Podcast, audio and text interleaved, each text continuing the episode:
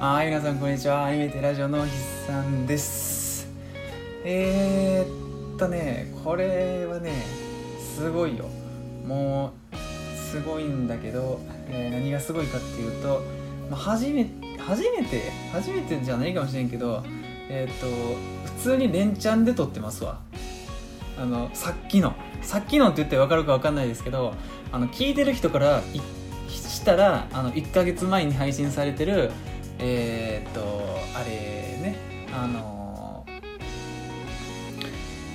回僕のソロ回、前の荒野のことぶき飛行隊の回のすぐ後に撮ってます。まあこれもうね撮れるうちに撮ろうと、もうねアニメっていうか、その話したいことがあるときはね、もうその救急車すごい、もうこのテンションのままね、自分がこれを話したいっていうテンションのまま話すのが一番いいかなって思ってるんで、もうやってきますわっていう感じです今回は、ハイスコアガールっていうアニメ、を話していきたいと思います。アニメのハイスコアガールです。漫画は読んでません、案の定。でこれが配信されるのがだから結局いつやっていう話なんですけど、1月の26かな。めっちゃ先。1月の 26? おい、もう年明けて1ヶ月経とうとしてるやん。すごい先の話やんなまあでなんですけど、これを収録してる時にハイスコアガールの2期がまだやってる途中なんですよね。だからでどこまで進んでるかっていうと、最終回手前23話でストップしてます。僕は今これを撮ってる時は最終回手前の1個手前の23でストップしてるんで、一応予定では最終回を見た後に、すぐもうそのままそれを撮って、で、最終回だけの、お話と、でその時に、エンディング撮ろうかなって思います。さすがに今日この何も見てない状態、未完成の状態でエンディングまで撮るのはちょっと僕には難易度が高いんで、だから途中でバーンってバッサリ多分切れると思います。言うと思いますけどね、この辺にしといて、あとはちょっと24話見てから話しますかみたいな感じでちょっと終わると思うんですが、その点だけちょっとご了承くださいということでやっていきましょう。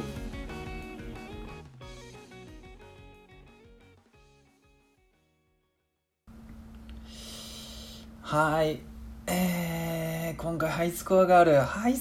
ルはね、これねできれば2019年にやりたかったんですけど、おそらく、2019年に見たアニメの中で一番燃えたかな。どういう意味かはちょっと分かんないですけど、その興奮した、エロくない意味での興奮したっていう感じですかね。結構待ち望んでたアニメですよね。その2期すっごい楽しみにしてましたし、2019年のアニメ僕何個見たか分かんないんですけど、それはそれでまた話したいですよね。それを今年の最後に今年じゃない、2019年の最後にすべきだったのではみたいなとこありますけどね。もうちょっと今急なんですけど、2019年に放送されたアニメパート見ますか。2019年放送されたアニメランキング1位から、かぐや様は困らせたいじゃん告らせたいと、鬼滅で約束のネバーランド、最下の、映画のやつですね。でユーフォニアムの映画、ヘブンズフィールの映画、ヘブンズフィールの映画っていうかヘブンズフィールかで、バイオレットエヴァーガーデンの映画。アニメ映画ばっかりやな。進撃の巨人シーズン3パート2。そっか。盾の勇者、彼方のアストラ、劇場版養生戦記、青豚、天気の子か、あ、そっか、ガルパン最終章第2話、うん、これね、ガルパン最終章第2話ってね、ありえないですからね。最終章第1話から何年経ってんねんって話なんですよ。何年経ってんねんっていうか、最終章第1話何年やってたんっていう、僕の記憶の中では2年ぐらいやってるイメージあります。映画館で。うん。女子高生の無駄遣い、5等分の花嫁、モブサイコ100、2、サイコパス、これ何や？あ、映画か、サイコパス映画、このスバの映画、アニメ映画めっちゃ多いっすね、ランキングに。うん、ドロロ、コードギアス復活のルルーシュ、これも映画、私に天使が舞い降りた、これ何や？全然知らん。びっくりした。全く知らん。キララか？絵柄的にキララっぽいけど、ちょっとよくわかんないですね。うん。荒ぶる季節の乙女どもよ。これちょっと見たいんですよ。荒ぶる季節の乙女どもよ。うん。からかい上手の高木さん。うん。25個言って、ハイスコアガールは出てきてないですね。あ、これも2020年の扱いになってるのでは？ 25 個に入ってないわけないでしょ。ハイスコアガールズが。ガールズじゃあハイスコアガールが。ハイスコアガール、ハイスコアガール、2020の中にももはやない？分類的にはでも、だってあれやもんね、2019秋アニメやから、ないのか。ほう、マジですか。ドロヘドロ見た。まあそのこと置いといて、ないのか。俺は2019年の中で、もうほぼトップレベルやったと思うんですけどね。うん。天気の子も良かったけど、そのアニメ映画抜いた場合って考えると、まあ、モブサイコとかもめっちゃ好きでしたけど、ハイスコアガールの方が上なのではっていう勢いですね。はい。まあちょっともうそのあたりにしとくか。僕の中でのあれは、うん、このハイスコアガール知ってる人どんぐらいおるんですかね。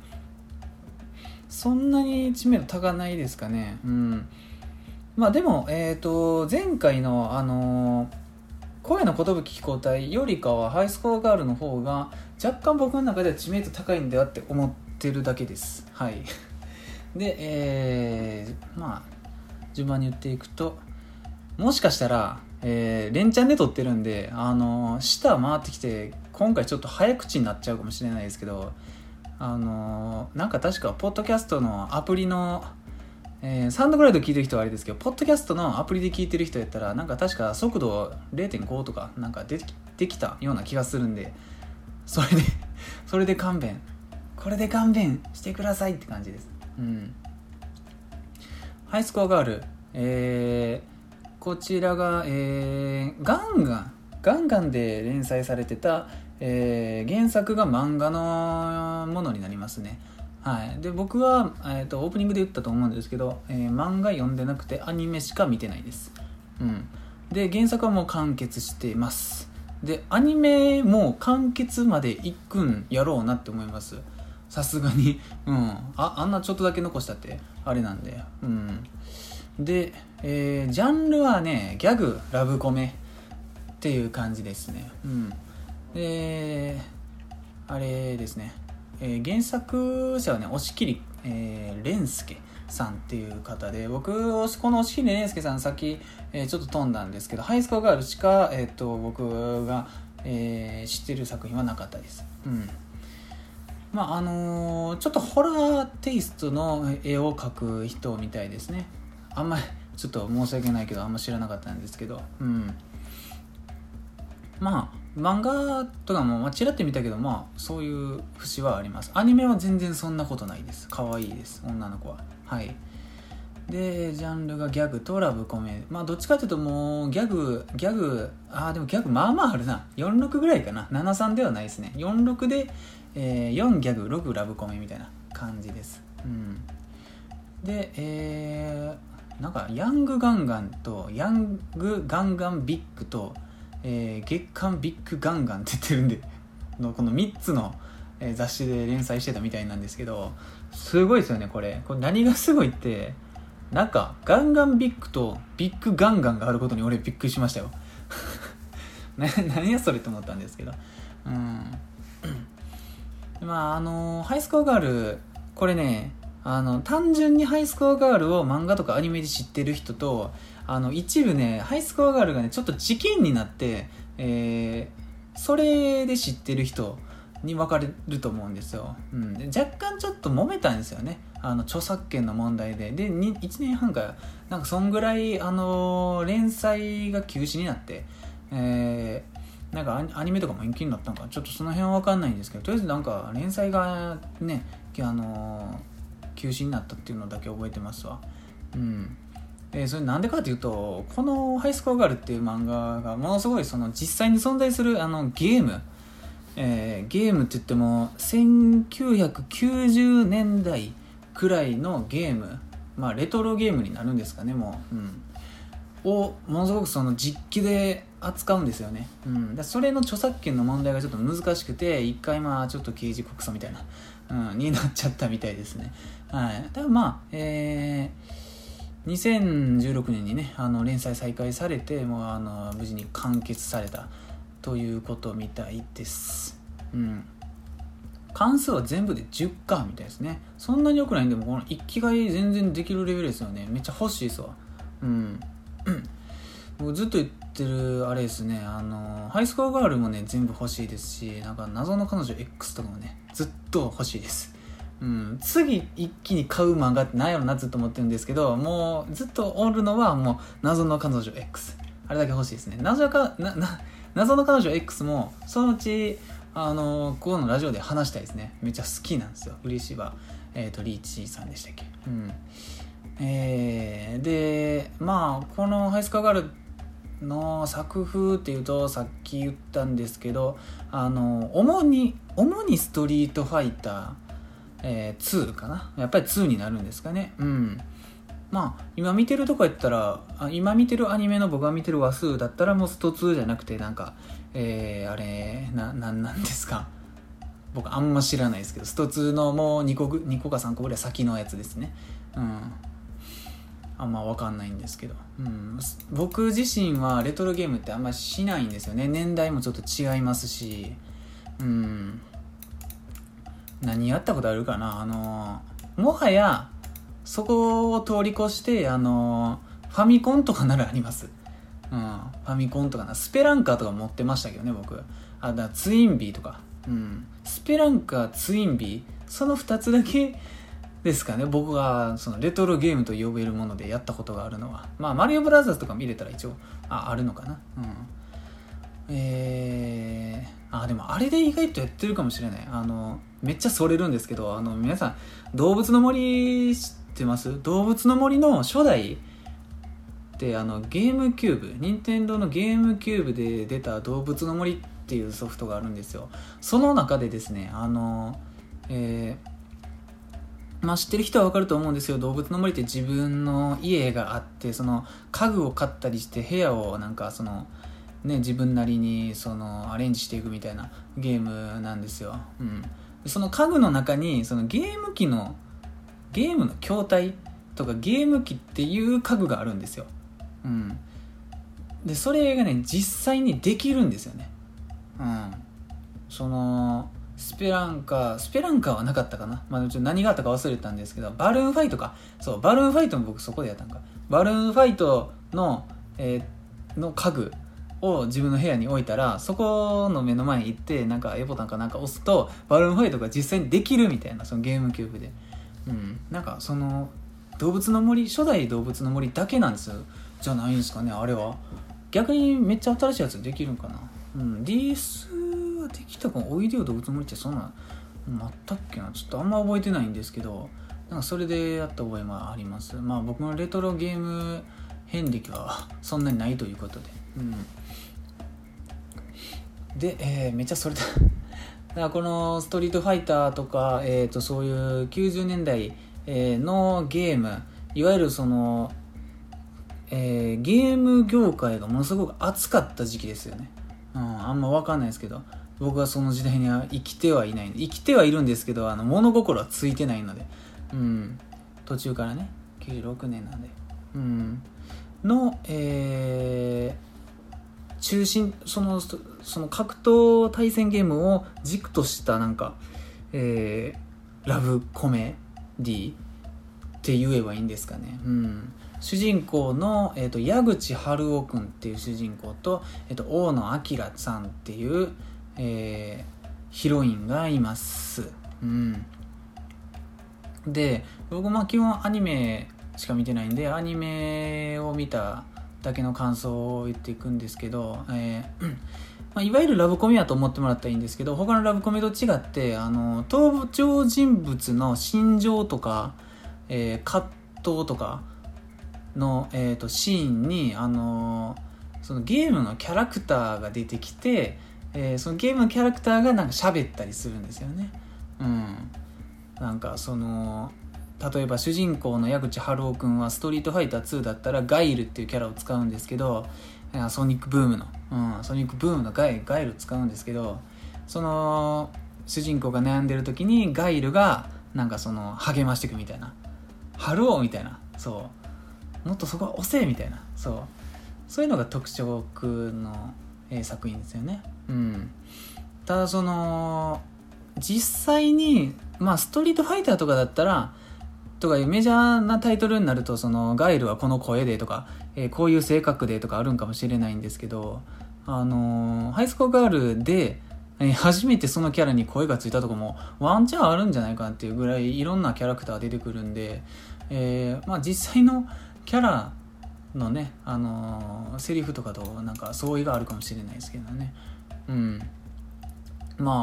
本作独自の性格付けが行われておりって書いてるんで、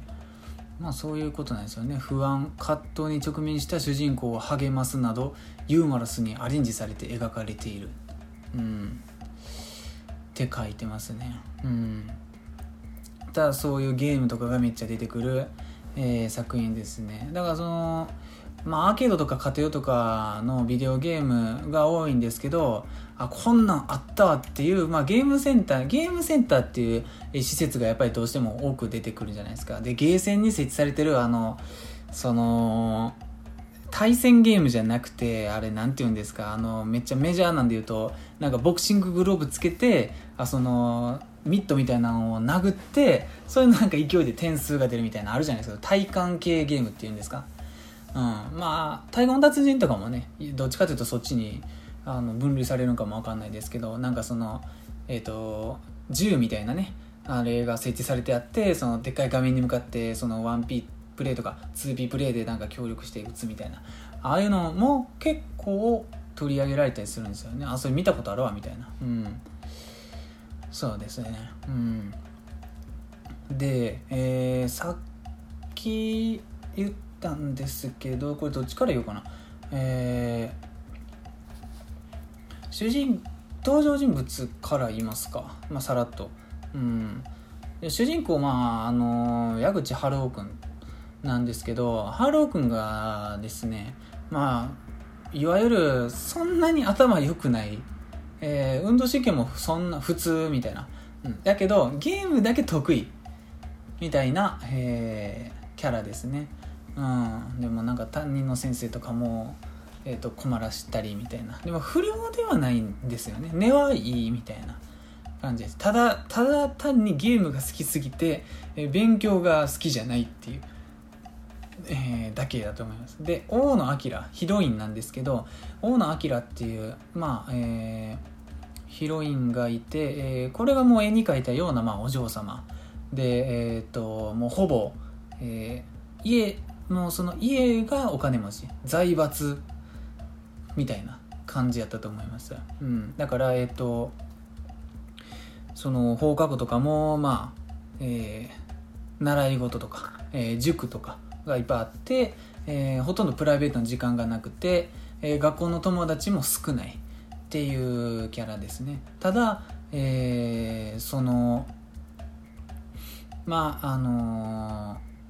窮屈で、このベビーシッターじゃない、これなんて言ってんですか、しつけ役の、もう専属の家庭教師みたいなのがおるんですよ。この時代に生き残ってた財閥にあるあるなんかもしれないですけど、の影響とかもあって息苦しくて、小学生ながら息苦しくて、でなんかその先生、家におる先生、家庭教師の先生の目を盗んでなんかそのゲームとかをなんかし始めたりして、でゲームセンターに、こっそり行くようになって、でそこで主人公の春男と、なんやってみたいな、そういう慣れ初めやったはずです。この大野明ヒロインは、勉強もできてっていうみたいですね。で見た目もいいっていうことです。あと一人ね、もう一人ヒロインいるんですよ。で要するに簡単な、三角関係になるんですよね、途中から。これどうしようかな、今回めちゃくちゃストーリー話す予定なんで、タイトルにもうなんかつけますわ。もう鬼ネタバレってつけようかな鬼のネタバレハイスコアガールみたいなつけようかな。でもう一人ヒロインがいて、日高小春っていうのがいます。で日高は、どっちかっていうと、お嬢様ではないです、普通の女の子ですね。でも目立つタイプではないですね。ただ容姿はいいみたいです。で髪が、ちょっと染めてんのかな、明るめの色に。でロングでみたいな。さっき言うの忘れたんですけど、大野は、黒髪のロングみたいな、ストレートみたいな。言わんでもなんとなく想像してたかもしれないですけど。で日高は、ゲームとかそんなに好きじゃないです最初、最初はね、そのうち好きになるんですけど、で、三角関係っていうかね、あまりにも、主人公のヤグちゃんと、大野、が広い、その2人がすごいもう正統派すぎて、三角関係にすらなってないんですよね本当は。なんかその明確に、そのなんて言ったらいいんだ、春男が、大野のことを好きで、で日高は、春男のことが好きで、大野は、誰か別の人じゃなくて、ハローのことを何も思ってないとかではないんですよ。そういうよくある三角関係じゃなくて、どっちかっていうとほぼ終盤まで日高から、春男に向けての矢印一本の三角関係かな。そうですね、そんな感じですね。でこのハイスコアガールの、どこがそんなに2019年で、一番良かった要因なんやってとこなんですけど、僕ラブコメ人よりかそんなに見ないかもしれないです、数で言うと。もう最近でもう記憶に残ってるラブコメって言ったらもう、俺がいるとさえかの、とかそんぐらいしか上がらないですね。で俺がいるもさえかのもめちゃめちゃ良かったんですよ。めちゃめちゃ良かったんですけど、なんていうかな、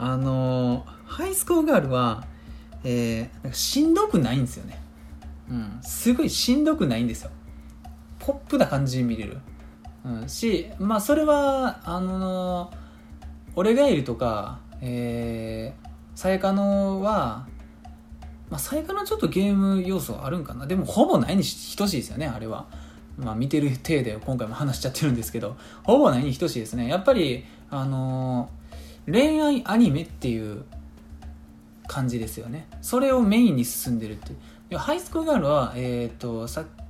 さっき言ったんですけど、64でラブコメとコメディなんですよ。恋愛アニメとコメディなんですよ。だからそのコメディの部分が割とちゃんと面白いし、でゲーム要素も加わってくるからなんか安心して見れる、安心して見れるんですよ。だから結局春男と大野が、もう若手だよ最初からみたいな、出会った時からそうやったもんみたいな、でも途中から日高っていう女の子が現れたことによって、まあ、そのラブコメとしての、面白みは増えていくんやけど、もうね、絶対にかわいそうな運命をたどるなって僕最初思いましたよ、その日高っていう子は。うん。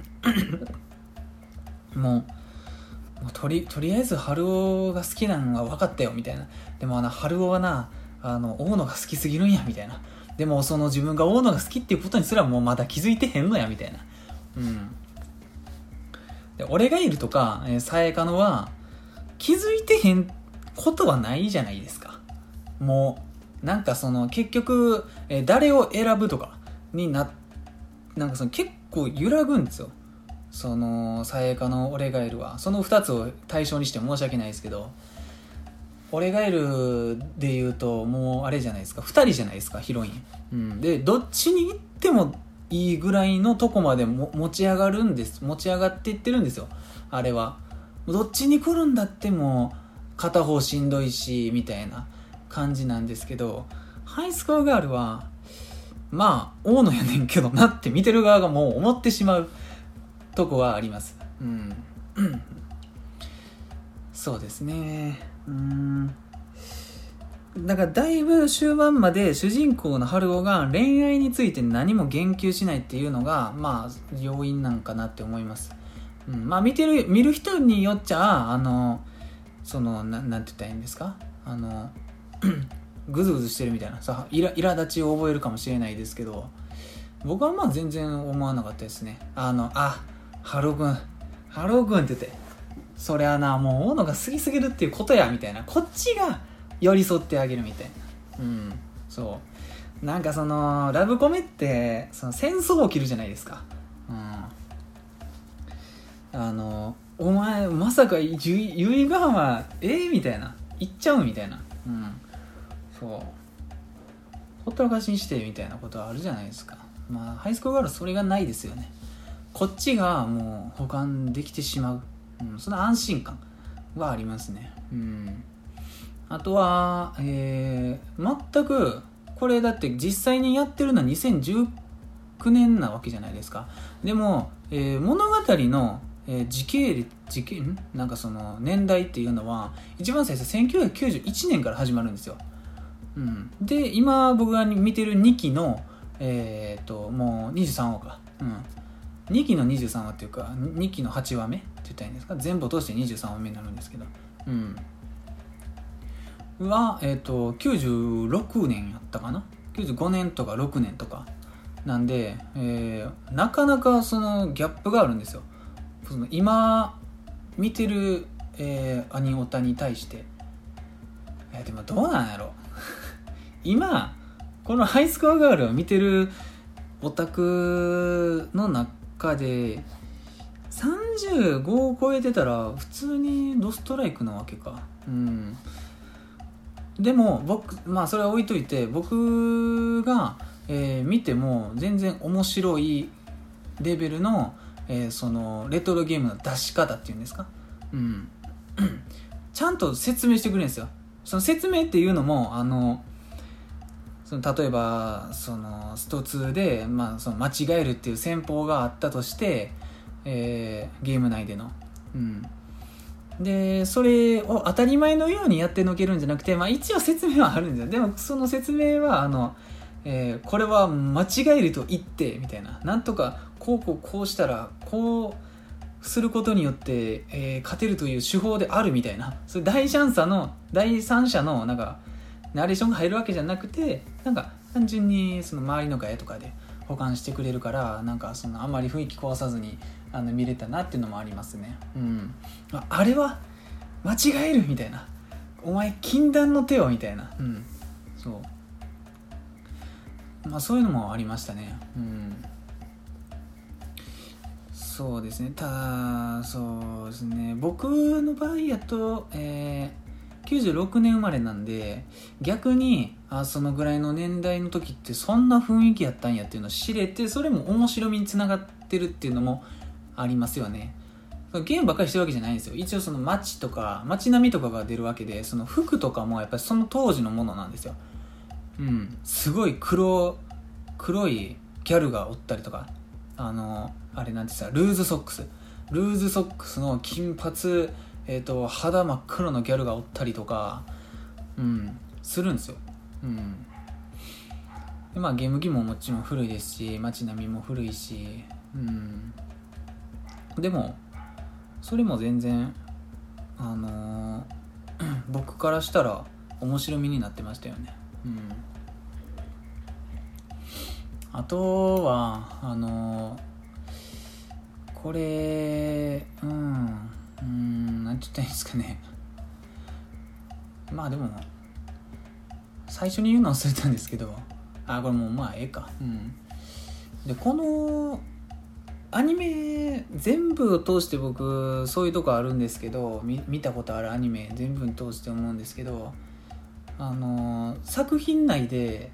その年単位で時系列が進んでいくのが割と好きなんちゃうかなって最近思い始めましたね。その短期間の話ではなくて、高校生活だけの話でもちょっと短く感じますよね。なんか恋愛アニメとか特にそうじゃないですか。甘神とかアニメ僕何回も見ましたけど、あれってめっちゃ短い期間の話じゃなかったでしたっけ。1年ぐらいじゃないですか、下手し。なんかね、高2か高3か高1か忘れましたけど、それのなんか春の新学期のとこから冬のね、期間までの話やったような気するんで、それはもう短いわみたいな、そんなんもう何も生まれへんぞその短い期間にみたいな、甘い思い出だけやみたいな、積み重ねがないんやって言って、別に批判してるわけじゃないですよ。ただこれハイスクールガールはちゃんと小学校からやってくれるんですよ。これがね一番いいとこかもしれない、他の恋愛、アニメと比べて。あるかもしれないですよ。ただパッとあんま思い浮かばないです。小学校から合計で何年、これ6年以上ですよね。結構な期間やってくれるじゃん。6年ぐらいか。そんなに長い恋愛アニメってあんまないんじゃないかなって思いましたよね。あれとかはねやっぱ別格ですよね。クラナドとかはもうちょっと長いですよね。でもクラナドもよう考えたらあれはこう何からのスタートやったっけな、ちょっと忘れたんですけど、同じぐらいじゃないですか、下手し。だからそれを言って気づいたんですけど、小学校からやってるラブコメってなくないですか。それ今すごいなって改めて思いましたね。だから小学校の、時の話からもう、春男と大野はできてるんですよ、パッと見で。いやもうお前それ好きやんみたいな、そう完全に相思相愛のやつやんみたいな、最後の。だからもうバチバチにネタバレしていくんですけど、小6から始まるんですよ。1991年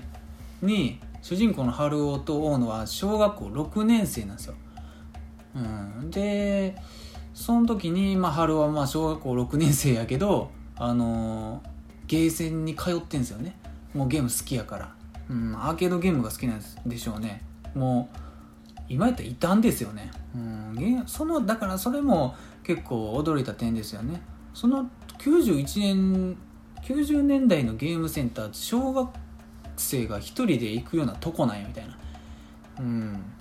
な。でも行ってたか、俺、行ってたかな、俺も。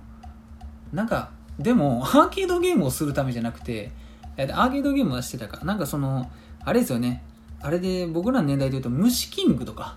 そういうやつをしに行ってましたよね。そのストリートファイターをしに行くっていうのはまだないですよね。対戦格闘ゲームってもうね2000年代入ってからもう敷居がもうありえへんぐらい高いんで、でなんかある日ね、そのゲーセンでクラスメイトの大野に会うんですよね。大野なんかこんなとこにおるわけないみたいな。だけど大野がゲーセンでスト2やってるんですよね。でその時はまだ春男と大野はもう接点が全くないわけなんですよ。一応クラスメイトだけど喋ったこともないみたいな。大野は高嶺の花やし、春男は割と分類で言うと落ちこぼれやしみたいな。でも追って、まあ、そんなとこに大野が来てもう縄張りを荒らすなみたいな、こんなとこお前が来るとこじゃないみたいな勢いで、大野とスト2で対戦するんですよね。でその時にゲームしか脳のない春男がもう惨敗してすごい喧嘩になっちゃうんですよね、大野と。うん、でそっから春男と大野は、まあ、そのゲーム、まあ主にストリートファイターを、原因、その軸にして、まあ、その因縁関係が始まるっていう流れになりますね、初めは。うん、でね、お互いほんま最初の部分だけ結構お互い嫌いなんですよ。うん、嫌い、まあね、嫌いもう好きのうちみたいなの言うじゃないですか。うん、興味ないが一番あかんみたいな。うん、でまあ小学校パートがね何話まで続いたかちょっと忘れたんですけど、その小学校パートでも何回もう結構かけがえのない素材になっていくんですよ。その時はね多分お互いまだ小学生なんで、単純にその人間友達として一緒にゲームをしてくれる友達としてすごい重宝し始めるんですよね。うん、そうでもその大野が途中で財閥の令嬢やから、海外に引っ越しになるんですよね。その親の仕事の関係かちょっと忘れたんですけど、その向こうの学校に通わされるやったかちょっとどっちかなんですけど、うん、でそのね空港で見送るんですよ、春男が大野を。そのシーンもねもう泣いちゃいますよ、結構やばいですからね。うん、で大野は無口キャラの中でも無口キャラなんですよ。マジで喋らないんですよ。うん、鬼滅の刃の禰豆子ぐらい喋らないんですよ。ほんまにこう声優ついてるみたいな、ほとんど喋らないんですよ。なんかふがーって言うだけなんですよ本当に。うん、ほとんどもうアイコンタクト。うん、でもねそれをすごいもう汲み取るんですよ、春男が。大野が今こういうことを考えてるみたいな。うん、その時点でもうお前らもうできとるかなって言って。うん、でまあ空港で見送ってもうまた絶対会ってゲームしようなみたいな感じで別れるんですよね。あのシーンめっちゃいいです。うん、で中学入るんですよ。大野がいないまま、大野がいない期間があるんですよ。うんでそのいない期間、中学生編はさっき言ったもう一人のヒロインの、日高のターンなんですよ。うん、で1年飛ぶんですよね、丸々。小学校から中学入って中2から始まるんですよ。うん、中2の冬になってもう春男はもう大野もどっか行ったしもう嫌やみたいな感じでゲームばっかりしてるんですよ。まだもう成績も良くないみたいな。うんでゲームばっかりしてるんですけど、その日高の家が駄菓子屋みたいな、なんとか商店みたいな、駄菓子屋兼日用品売ってるみたいな、なんかあるじゃないですか、なんとか商店ってやつ洗剤とかもなんか売ってるみたいな。うん、まあその時代のあれ多かったんですかね、ちょっとあんま分かんないですけど、僕らの時でもギリありましたけどね。うん、一応食パンとかも売ってるみたいな。うんでその日高商店かだから、うん、日高商店の軒先にちょっとちっちゃいゲーム筐体がね置いとるんですよ。うん、でそこに春男がね通ったりしていくうちに、日高がなんかその春男とまあ接点が増えますから仲良くなって、なんか日高は春男のこと好きなんですよ。うん、まあその春男はねなんか見てて思うんですよ、すごいいい人間なんですよ。なんか割とその男らしいんですよね、考え方が。うん、まあだからそういうとこに惹かれたんでしょうね、彼女は。はいちょっとテンションが謎になってきましたけどうんまあその全くタイプの違う人間に惹かれるみたいなことやと思うんですよね。日高は割と真面目で、その特に取り柄もなくてまあ、地味クラスでは目立たんけど、まあ、顔だけはって言ったらあれかもしれないですけど、まあ、容姿は良くてみたいな、うんまあ、最終的に日高はね割とね高校入ってからねそのモテるポジションにつくんですよね、うんまあ、コーデみたいなコーデって言ってちょっと分かるのか分かんない高校デビューみたいな、うんでまあ、そこで日高がね春男のこと好きになるっていうパートも踏むんですよね、うん、で中3になった時に大野がアメリカから帰ってくるんですよね、うん、帰ってきちゃうんですよ、うん、で帰ってきたけどなんかその間もずっと春男は大野のことばっかり考えてるんですよ好きっていう感情はなしでねうん、大野がいればなみたいな新しいこのゲームがあれの新作が出たけど、これ大野と一緒に対戦したかったなみたいな感じ純粋な気持ちですよねで考えてっていざ大野が帰国したらなんかその会いに行くっていうテンションにならないみたいな会って一緒にゲームしたいんやけどなんかどう接すればいいかわからんみたいな感じでなんかずるずる行っちゃうんですよね、うん、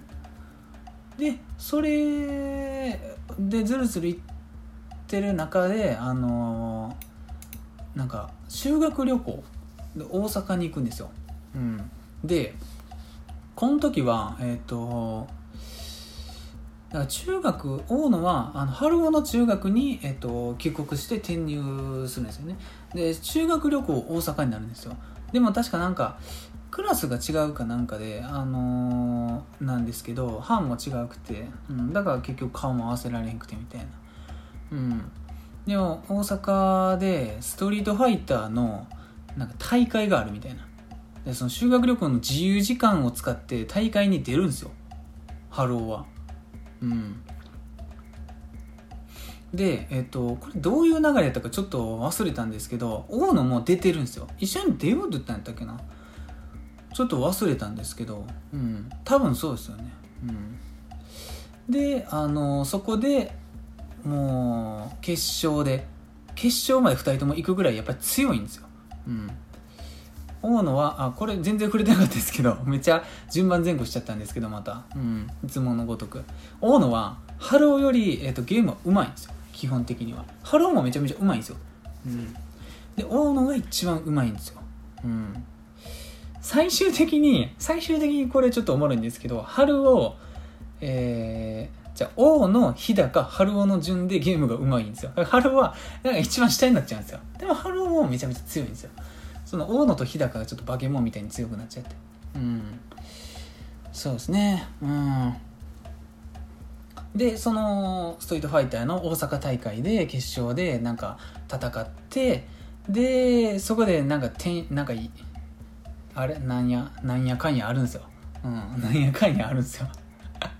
急にサボり始めたんですけど、うん、まあ簡単に言うとそこでなんやかんやあってまたすごい仲良くなるんですよ、うん、もう絆が深くなるんですよもう春男はもう大野おらんかったらあかんわ俺みたいな感じにまたなるんですよねこれずっと僕は関西弁で喋ってるからちょっと変な感じギャグみたいになるんですけどあかんわ俺とか言ってうんでその時に確か大野が、高校進学の時期に入ってるじゃないですか、うん、高校どこ行くみたいな感じになってすごい頭のいい進学校にやっぱり行くんですよね大野はお嬢さんなんで、うん、だから春男はその時にもう自分ゲームしかできへんけどゲーム封印してその大野と同じ高校に行けるように勉強するんですよねもうゲーム封印して、うんでもお母さんもにっこりみたいな、うん、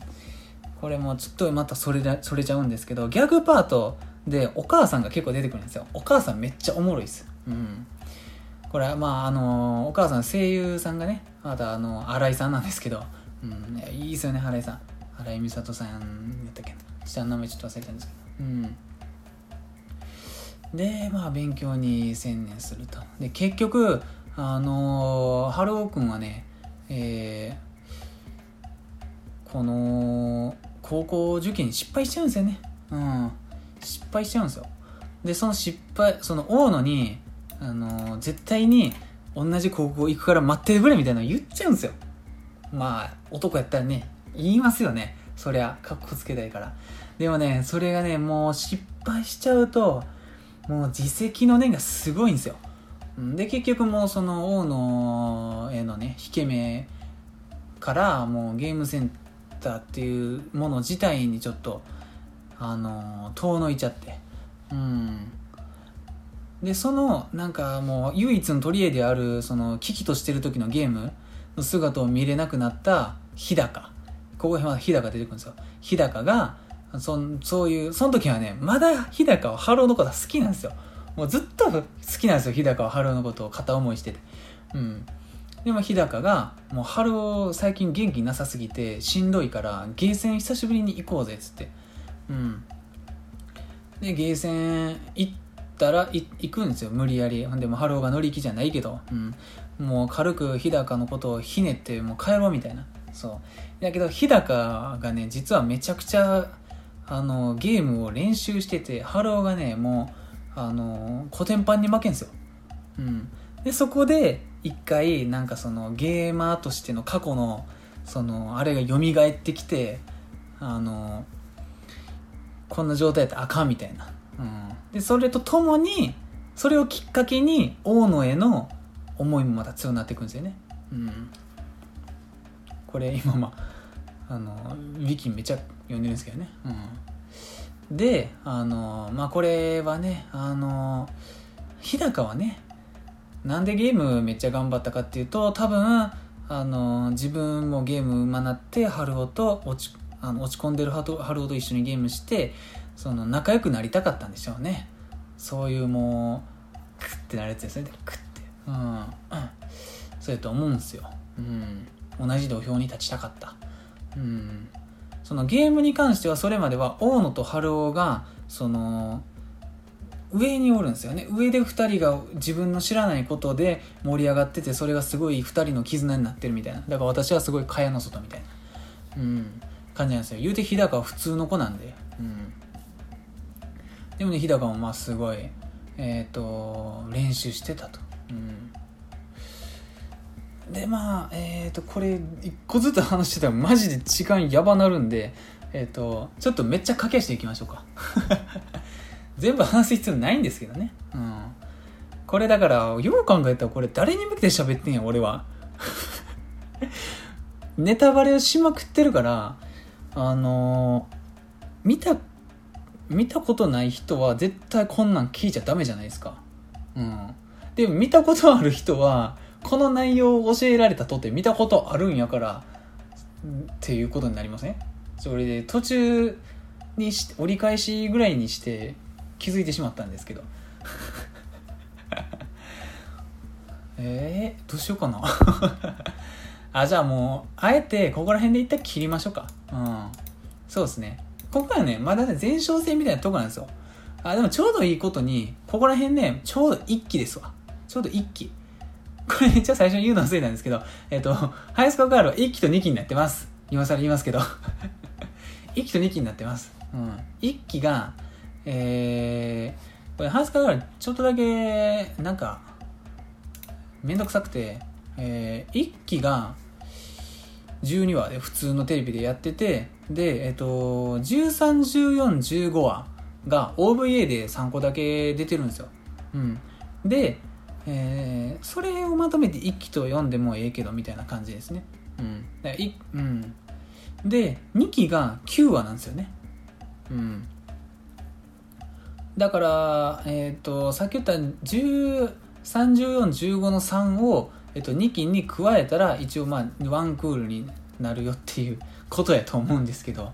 だから2期は9話しかないんですよ厳密に言ったら。まあでも全部を含めて1期2期全部合算したらちょうど24話なんで普通に2クールのアニメっていう感じですかね。1期2期合わせて24話のアニメです。でさっきまで話したとこが、ちょうど1期になるんですよね。まだちょっとだけあるけどまあこのぐらいにしとくかな。こんな感じなんですよ。これをあらすじと今から呼ぶとしたら、今のがあらすじですめちゃくちゃ熱い中身話だけど、これね、でもやっぱり実際に見てほしいですけどね。うん。大野がとにかく可愛いんでね、僕はもう大野がね、その今まで見たアニメキャラのアニメの女のキャラの中でもだいぶ上位に来るかもしれないです。うん。好きですね、あの感じ。うん。この三角関係とは読めないけど、このねラブコメ見てほしいですね。いいですよ。ヒスコアガール、安心して見れる。うん、笑えるし、ちゃんと。うん、高校生活ってこんなんやったなって思いますよね。うん、なんかその全然一切触れてこなかったんですけど、春男にも一応男友達はいるんですよ。2人出てくるので言うと2人、うん、いるんですよ。うん、でまあその男友達とのね会話もね結構面白いんですよ。あこういう会話したことあんじゃねみたいな多いんで、高校生の時とか特に、うん、なんかちょっとね恋愛に対して背伸びしてる感じの会話があるんでね、それも面白いです。うん、でまあこれ以降はね大野の家のことがね関わってくるんですよね。すごいやっぱりあまりにも家の方針が厳しすぎていろいろ出てくるんですよ。うん、で2期からはねもういよいよ、ラストに向かって、大野と春男が、その登っていってんなってのが分かるんですよね、ゴールに向かって。うんでそこへやっぱり伴ってくるのは日高の存在なんですよね。日高結局どうすんのっていう、うん、でこれもね一番いい感じで決着つくんですよね。うん、もうこれ以上もう無理やみたいな、うん、もう日高お前はそこまでやみたいな、もう無理ですかわいそうやけどみたいな、うん、感じですね。うん、それはねやっぱりその春男が俺は大野が好きだっていうのだとちょっとね違うっていうか、まあそうなりがちなんですが、ハイスコアガールねちょっと違うんですよね。うん、この大野と日高だけのストーリーも結構あるんですよ。それもいいですよ。うん、やっぱりね3人で、一同に会するシーンがね何回かあるんですよ。一番多かった時でもう春男の部屋にもう春男と日高と大野とさっき言った男友達と大野のお姉ちゃんとお母さんとかなんかもうすごいカオスな状態になる時あるんですよ。その時その回がねもうめちゃくちゃ面白かったですわ。うん。で大野のお姉さんっていうのがね2期からめちゃくちゃ噛んでくるんですけど、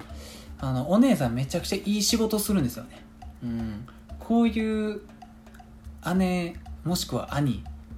いいよねっていうあれですよね。うん、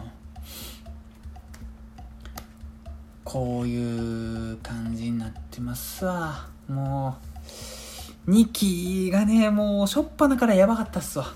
うん、2期はしょっぱなからやばかったっす。日高がね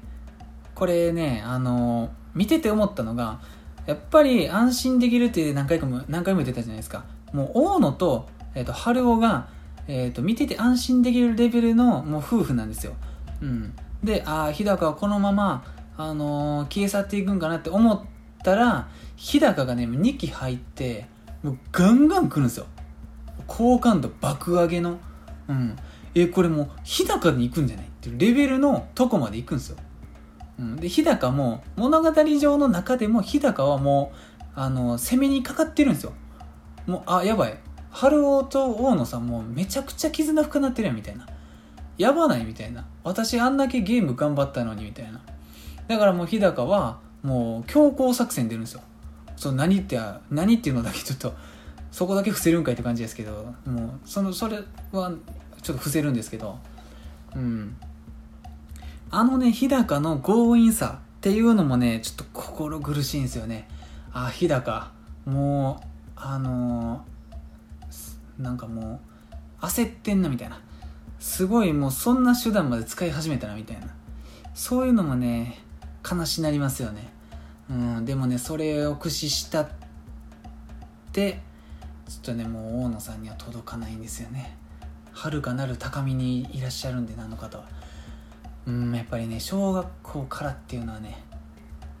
大きなアドバンテージ、幼なじみ強いっていうことですよね。結局まあ幼なじみって言えるのか分かんないですけど、幼なじみとは違うか。幼なじみってなんかあれですよね、家が近いってあれですよね。たっちゃんみたいな。いやーハイスコアがある。だから最終話がまだ見てないんですよ。これね最終話、この前ねハイスコアガールは公式ツイッターとか結構追いかけてるんですけど、最終話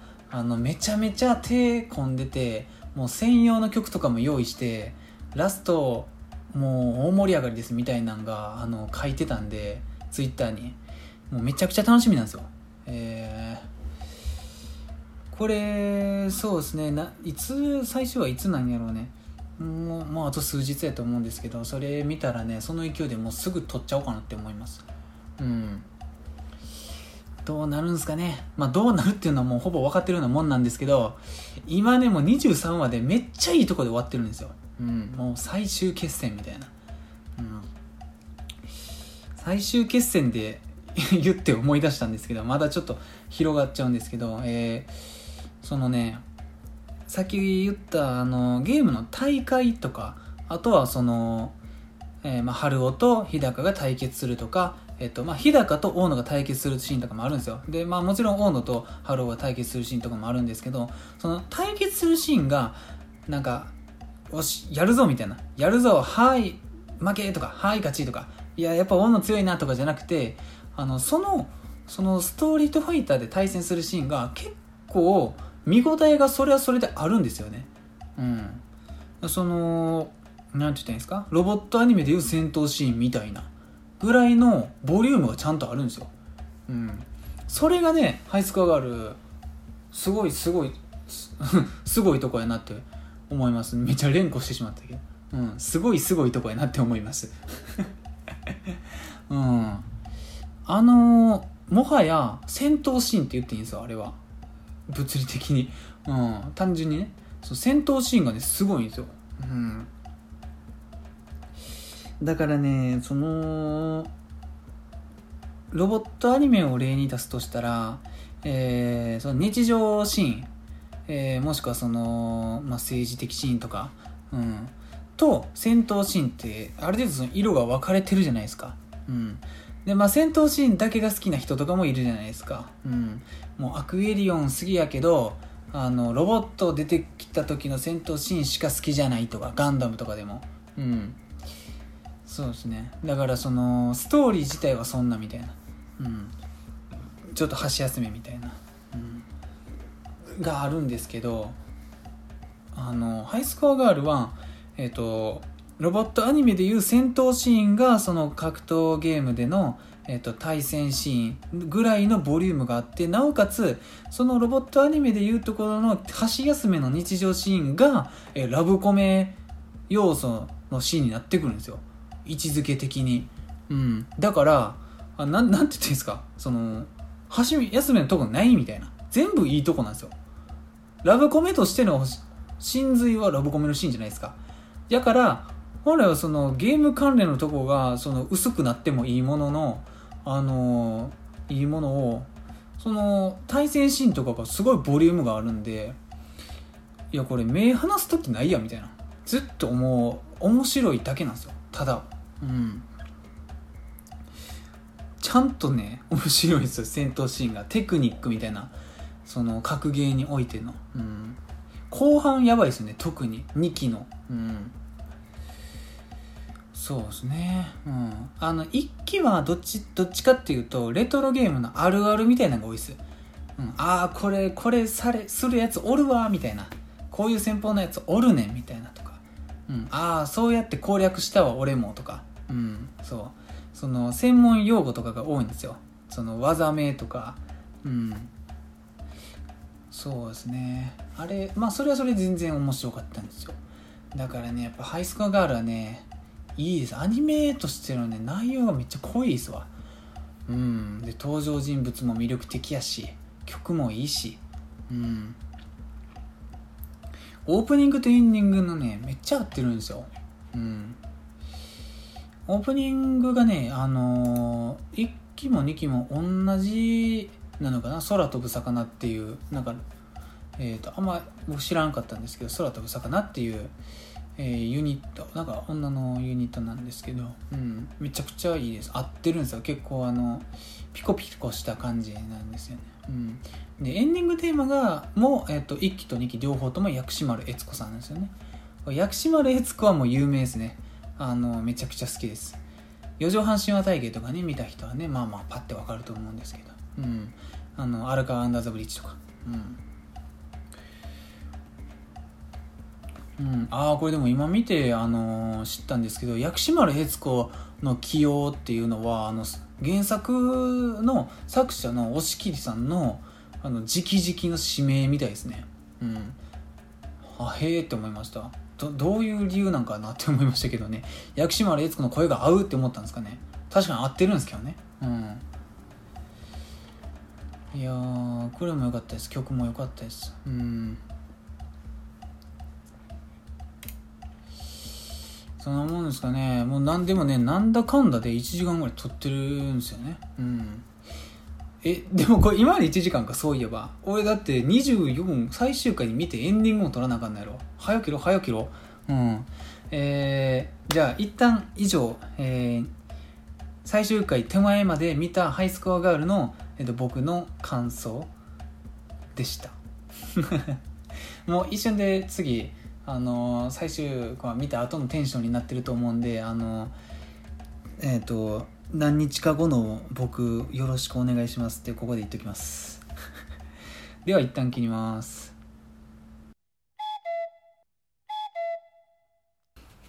いやもうマジでもう本当にもう今見終わって1分以内ぐらいにこれもう録音ボタンを押してるんですけど、いやもうめちゃくちゃ良かったっすわ。もう24は、まあ、最終回なんですけど、最終回やっぱりすごい力入ってましたよね。力入ってると言ったらすごい上から目線になるんですけど、いつにも増してCG がちょっと手込んでましたよね。めちゃくちゃ良かったですわ。いやーもう怒涛でしたね。最後まあちょっと駆け足感はやっぱり強くなっちゃったんですけど、それでもちゃんと終わるってやっぱ素晴らしいなって思いました。本当に。うん、やっぱり最近のアニメってまだね連載中とかがすごい多いんで、ちゃんと終わらないじゃないですか。まあある程度その節目で終わってるとは思うんですけど、うん、やっぱハイスコアガールちゃんと最後までやってくれて本当に良かったですわ。うん、いやもうやっぱりまあ予想通りもうあれですよね。超っていうか普通にハッピーエンドでもう安心ですよね。うん、よかったな本当に。最後でも結構割と感動しましたよね。うん、演出が、うん、いや演出いいですよね。うん、もうこれどこまでネタバレしたいんかちょっと分かんないんで、もう全部言っちゃう感じになるんですけど、まあ最終その、うん、大野と春を大阪大会で準決勝で戦って、まあ、なんやあって、マジか、もうなんて言ったんですか、その、大阪大会の、大野と春雄の決戦はどっちになるんか僕マジで分かんなかったんですよ。大野が勝つんか春雄が勝つのか、うん、なんか僕はどっちかっていうと春雄が勝つよりの予想やったんですよ。春雄が、もう新年で勝って、まあその小学校の時からもう負け越してるんで、最後に春雄が勝って、告白するのかなって思ったんですよ。うん、だけど、実際は大野が買っちゃうんですよね、うん、で大野ってやっぱ最後まですごい、強い存在として描かれたんですよね、うん、でまあ最後まで見ちゃうとまあそっちの方が良かったんかなって思うんですよ、うん、で、春雄はその大阪大会の決勝の時はまだ大野が海外行くことを知らないんで、うん、もう勝って告白するっていう、思いで対戦に挑んでるんですけど結局負けて、うん、ちょっと待ってくださいね、うん、結局負けてでもう一瞬で決勝とかはもう決勝のシーンとかを描かれず一瞬でちょっと時間過ぎるんですよね、うん、そうなんですよね。日にちが経ってで大野が、いついつにもう海外に行っちゃうともうこう何月何日の夕方に、初の飛行機に乗っちゃうよっていうのを大野のお姉さんが言いに来るんですよね、うん、で、春雄がなんかもうゲームとか全然しなくなってなんか漫画読んでるんですけど、うん、やっぱりショックでかかったんやろうなっていう描写ですよね。ゲーム全然してないのかみたいな、うん、そうですね。であの時の春雄は正直もう全然あれどういう心情やったんでしょうね。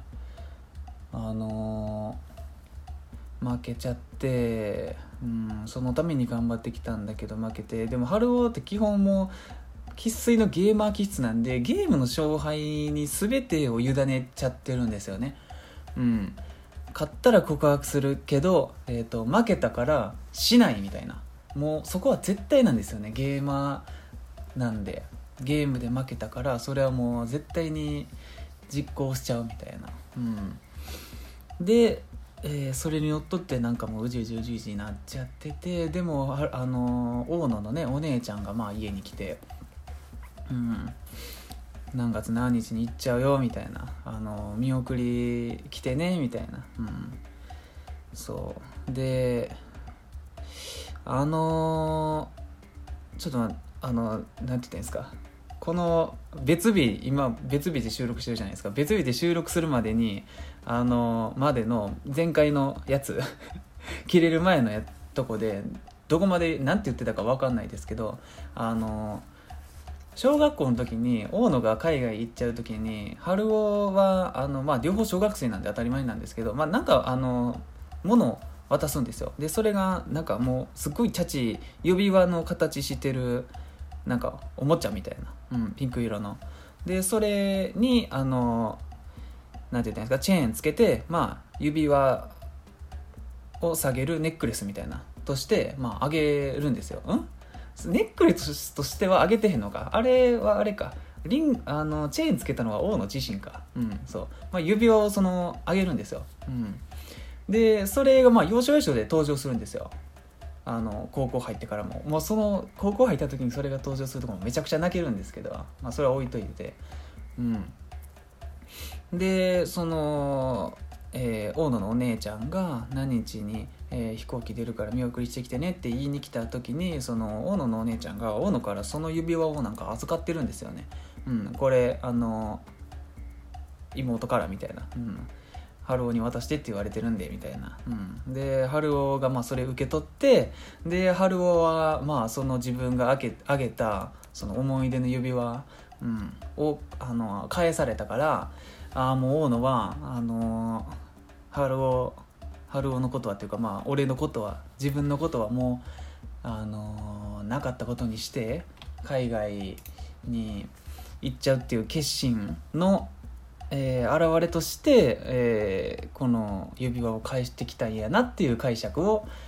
するんですよね、うん、でもうより一層俺はもう負けたから大野の見送りなんかもいけないし、うん、もうダメだみたいな、うん、ダメだ自暴自棄とかにはなってないんですけどダメだってなって、で結局その大野が、海外行っちゃう、日本を立つ日になってもすごい春男のお母さんにあんたちゃんと見送り来なさいよとか言われながらも結局行かないっていう決心を取っちゃうんですよね。で春男もう行かんのやみたいな、僕もそこでえってなったんですよ。もうマジでって言って、行くやろ、行くやんなっていう感じだったんですよ。でももうはっきりともう行かないみたいなことを言っちゃうんですよ、お母さんに。もういろいろ考えた結果やからみたいな。ではマジかってなっちゃうんですけど、そこで歩いてたらなんか散歩しに行ったんかちょっとよく分かんないんですけど、なんか外に出かけるんですよ。その当日に、で、歩いてたら日高の家の前に来るんですよね。だから日高とばったり会っちゃうんですよ。で日高はもう正直あれですよね、もうヒロインの座からはもう降りてしまわれて。でも日高もねだいぶ悲しいし、日高の回もうえーんってなっちゃうんですけど、日高とちょこちょこ話してて、でそこで、一旦日高と春男と日高の、回想みたいなのも入っちゃうんですよ。でなんて言ったらいいんですか、もうその、春男と大野のもうステージになってるじゃないですか。もうこっち見てる側からしたらもう春男ははよ大野が行く前に空港行けみたいな思ってる時に日高の、ハイライトになって、ですごい刺さるんですよね、その見てる側が。日高とこういうことがあったからこそもうここまで春男と大野の関係も進展してるしってなって、日高がおらんかったらもう、何もねなんて言ったんですか、進んでないやろうし、で春男が、大野はもう今日行っちゃうんだよみたいな、って言って、でも俺は見送りにも行けないみたいな、行かないって言って、でなぜなら大野からね俺があげた指輪が返ってきちゃったし、あいつはあいつでもう吹っ切れてるんやみたいな言うんですけど、そこで日高がもうバカじゃないのみたいな、バカじゃないのっていう、大泉洋みたいな喋り方に なっちゃったんですけど、そうバカじゃないのってなって。それはそうですよね。それはさすがに見てる僕からしても思いましたよ。いやそれ返してきたっていうのはそういうことではないやろみたいな。でも分かりますよ。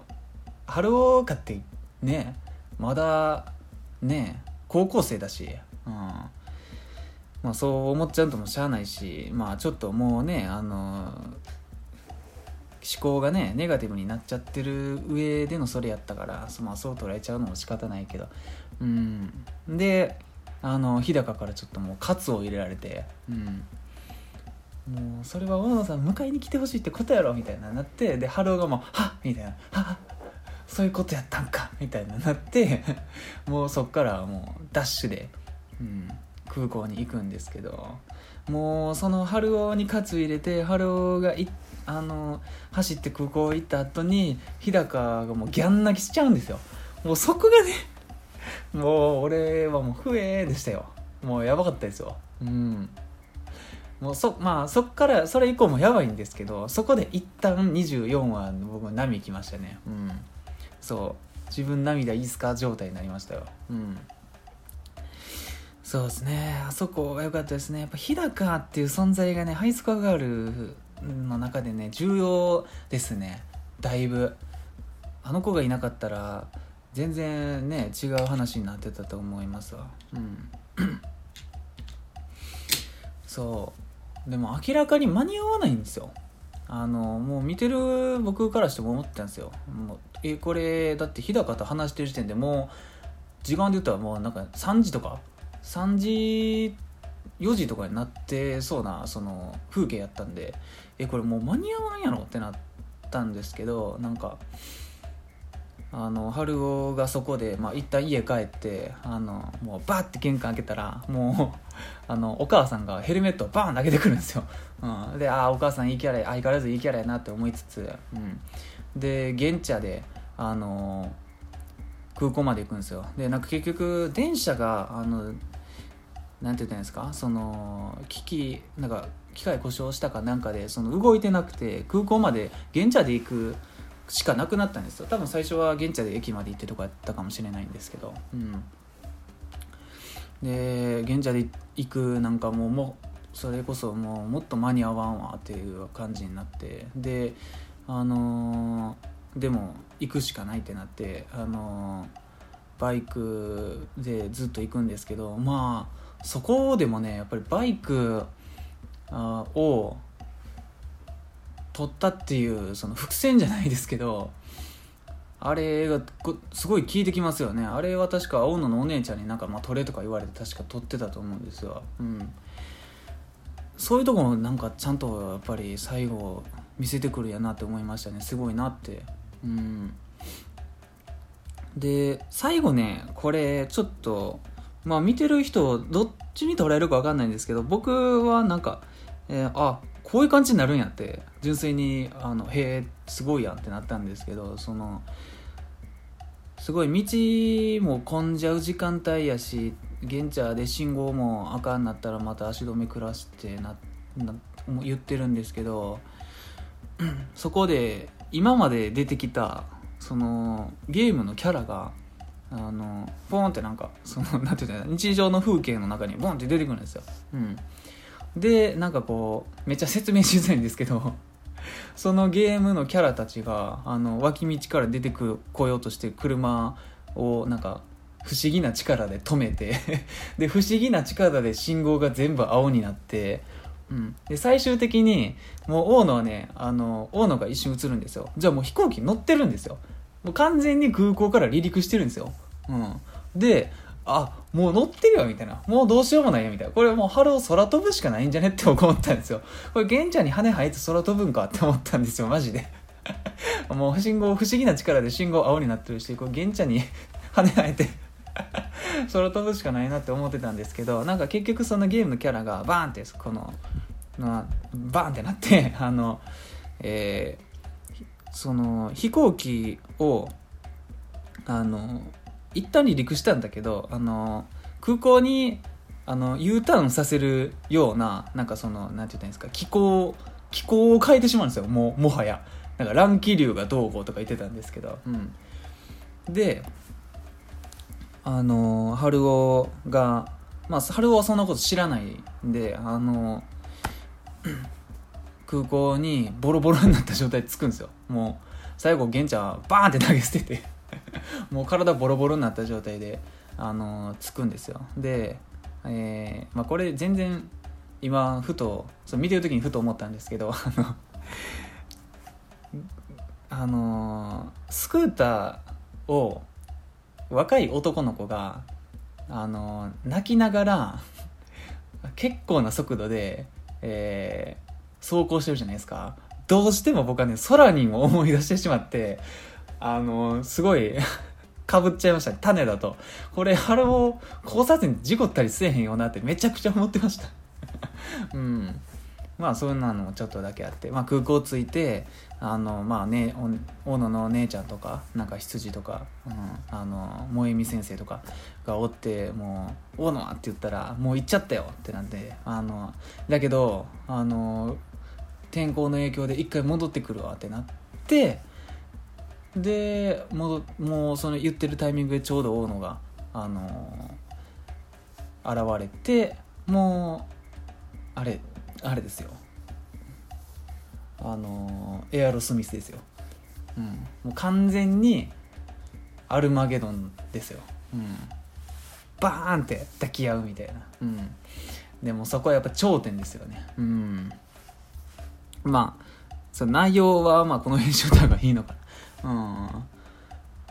そうですね、最後良かったですね。で結局僕ね、これはね、賛否両論っていうか僕の方が少数派だと思うんですけど、最後に春男が大野に将来俺のお嫁さんになってほしいみたいなこと言うんですよ。で絶対迎えに行くみたいな、うん、で奥さんになってくれますかみたいな、うん、を言うんですよ。でまあその時に大野ってもうこれまでずっと喋らないんです。基本的に言葉を発することはないんですよ、うん、なんかそのふんとかはんとかふんがみたいなは言うんですけど、なんかその文字を喋ったことあんまないと思うんですよね、うん、あったかもしれないですけど覚えてるわけではないんですけど、うん、でまあ最後は、まあ、それに習ってまあそういう目に涙溜めた状態で、まあ、うなずき、もう大きなうなずきっていうので、まあ、返答するんですけど、僕はね最後にねもうワンチャン喋ってもよかったんじゃないかだって僕思いますよ、うん、一言でいいね、もうはいとかもううんとかだけでもいいから、なんかその喋ったりしたら僕多分あやべえってなったと思いますよ、うん、まあ少数派かもしれないですけどね、やっぱり喋らんっていうポリシーっていうか、そういうキャラなんで、うん、まあほとんどの人は喋らん方がいいとは思うんですけど、うんそこだけちょっと思いましたね。でもやっぱり総合的に見てハイスコアガールはもうめちゃくちゃ良かったですね。そうですね、うん、まあその大野のねお姉ちゃんの話もねありますし、うん、結局その、大野が海外に行っちゃうっていうのも、まあお金持ちの家なんで、本当は大野のお姉ちゃんが長女なんで、先頭切ってそういうことしないといけないんですけど、大野のお姉ちゃんはもう家の方針が嫌いすぎてもう自由に生きちゃった人なんで、それでその代わりとして、まあ、大野が海外に行っちゃうっていうので、まあ大野姉ちゃんが自分の、犠牲になっちゃったっていうね自責の念があるっていうところもまあ語られますよね。うん。いやこれやっぱ良かったですね。うん。2期はやっぱり1期は格ゲーの、まあ、あるあるとか、うん、ゲーム推しやったんですけども、2期からはもうがっつり恋愛要素が増えていきましたね。うん。でも終始やっぱ王道なんですよね。まあ前も言ったと思うんですけど、王道のストーリーを突き進んでいってるんで安心して見れるっていうのが良かったところですよね。うん、うん、あとはねやっぱ基本的にはじゃないな、うん、なんかやっぱりラブコメっていうジャンルになると思うんで、コメディの部分がちょこちょこあるんですよ。うんこれ前言ったんかなちょっともう忘れちゃったんですけど、やっぱ大野の姉ちゃんと春男のお母さんのコンビが出てくるとすごい面白かったですね。うん、物語すごい緩急つけてくれるっていうか、シリアスな場面続いても、まあ、その2人で一旦ちょっと和ましてくれるっていうのが、いいとこですね。うん、あとはね、これもちょっと前言ったか忘れたんですけど、時代背景って言ったらいいんですかね、その時代の描写がすごい細かいですよね。まあでも実際僕の時代に生きてないんでちょっと分かんないんですけど、なんかその明らかに90年代、序盤からまあ中盤、まあ、91年から、6年ぐらいまでの描写っていうのはすごく細かく書かれてるんじゃないかなと思いましたね。うん、その街並みとか出てくる店とか、うん、その出てくるゲーセンの名前っていうのも実際にあるゲーセンみたいなんで、そこら辺も、面白かったですね。大阪に実際にあったゲーセンとかが出てきてたみたいなんで、僕はちょっと分かんなかったんですけど、全体通して、ラブコメっていうジャンルの中でもかなり完成度が高かったですよね。なんか取りこぼしてないんですよね、全ての要素を。いや、ここが良かったけどここはちょっと微妙やねっていうのアニメなんかいっぱいあるんですけど、なんかハイスコアガールってそういうのがないんですよね。全部9大点っていうか全部すごいいいんですよ。そうですね、良かったな。いやー、これいろいろありますね。これもう永遠に語れると思いますわ。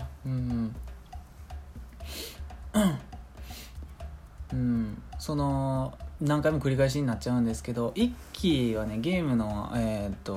要素が多くて、で2期は、恋愛要素が増えたっていうのがあるんですけど、でこれ、ゲームメインで見てる人からしたら、2期は微妙かなって思うかもしれないんですけど、僕は別にどっちがメインでもなかったんで楽しめたんですけど、要するに春男の中でも1期はゲームをするためにゲーセンに行ってたんですよ。ゲームが好きなんで、で2期になってもそれは変わってないんですけど、大野を探すとかいう理由で、ゲーセンに、行くことが多くなって、ゲーセンゲームの描写自体もちょっと少ない時もあったんですけど、要するに春男の中でもそのゲームどうこうっていうのよりも恋愛が脳を占める割合が増えたんじゃないかなって思いますね。それの比喩ではないけど、それの割合と比例してるんじゃないかなって思いますね。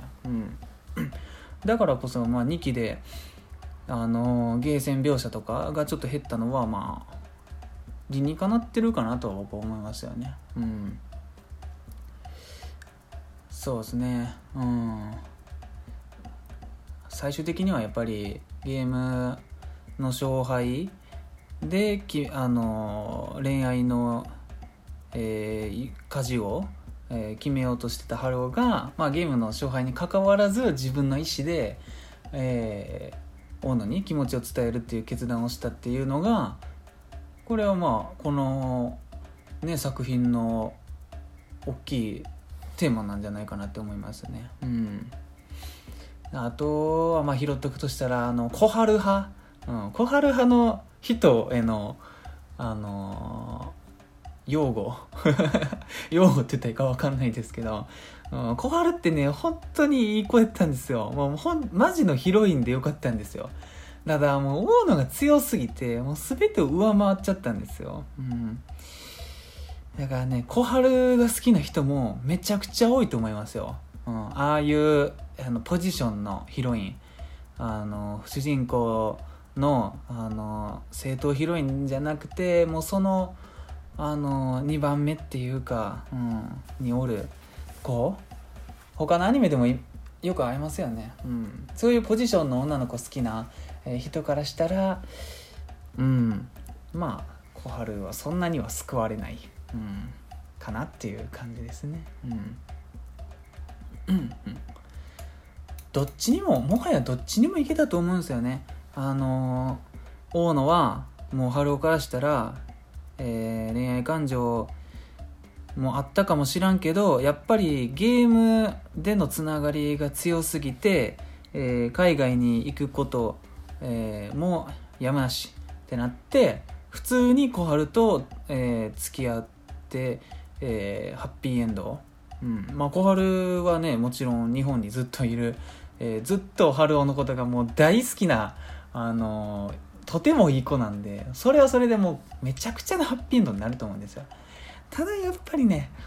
歴が違うんでね、大野とは、やっぱり春男はね大野が好きなんですよね。ちゃんと最後言うんでね、日高の前で、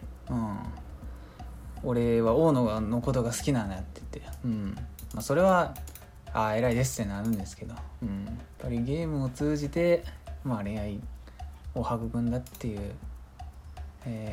このハイスコアガール皆さんもぜひ何の人か分かんないですけど僕は皆さんもぜひちょっと見てほしいですね。本当におすすめですね。去年2019年のアニメでもうマジでダントツで1位なんじゃないかなって思いますね。ダントツは言い過ぎかもしれないですけど、うん、もうめちゃくちゃ面白かったですわ、うん、2019年のアニメ、2019年これまあいつものごとくアニコレで見てるんですけど、1位2019年で一番評価されてるのがかぐや様みたいですね。マジかってなったんですよ。かぐや様は1位なんて思いましたね。そんなにまあ確かにめちゃくちゃ面白かったですよ。ただ2位が鬼滅の刃なんですよ。うん、鬼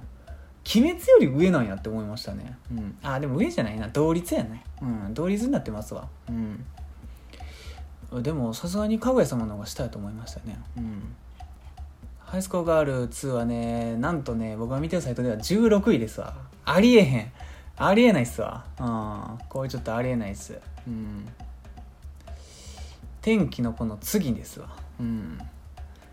でも、これどういう点数の付き方してるんですかね。なんか全然これどっちなんやわかんないですけど、点数は 77.6 点だけど評価は 4.0 で鬼滅とかぐや様と一緒ですね。うん、まあいろんなアニメやってましたけど僕はハイスコアガールかな。ハイスコアガールの次に、まあ、鬼滅の刃来るぐらいじゃないんですか。うん、あでもモブサイコとかもう去年ですね。うん、いやそんなもんで今回やばいですよ。めちゃくちゃ長いんじゃないですか。ハイスコアガール回1時間半ぐらいありそうですね。うん、本当におすすめなんでぜひ見てください。うん、じゃあ、このぐらいで一旦本編切っておきますか。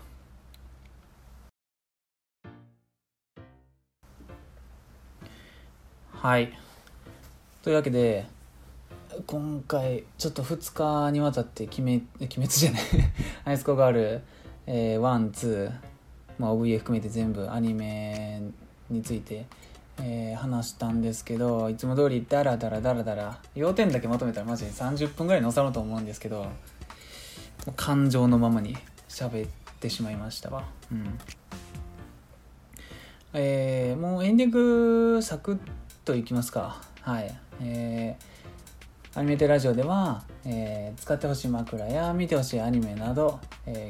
逆やったか、どじまや皆様からのお便りをお待ちしております。宛先は、アニメテラジオ @gmail.com、 Twitter ID は、ア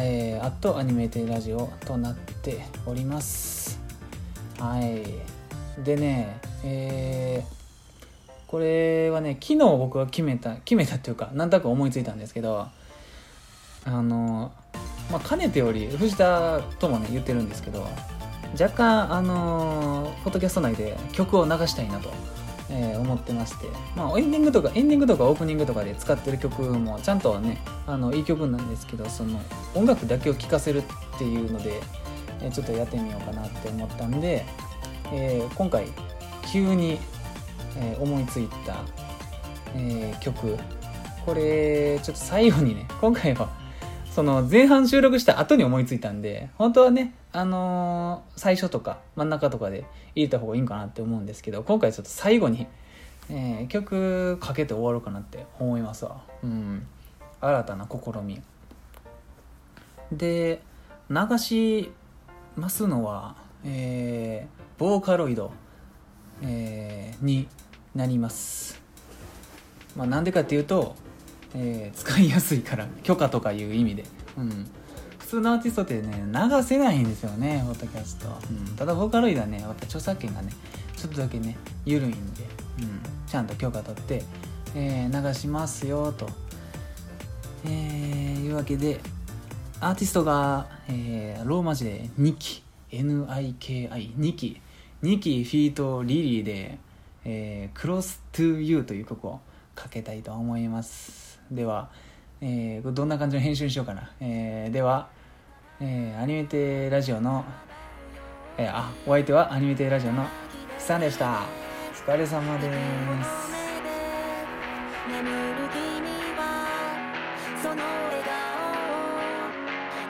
ストママ。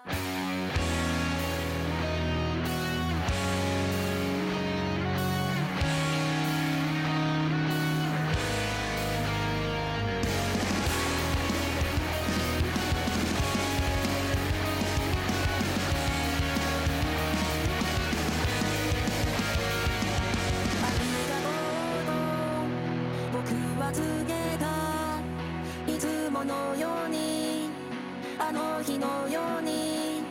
さようならの意味を知れば、この心が砕けそうで、ただ素直にその心にその笑顔に触れたいから、溢れ出す涙こらえて君を見つめ「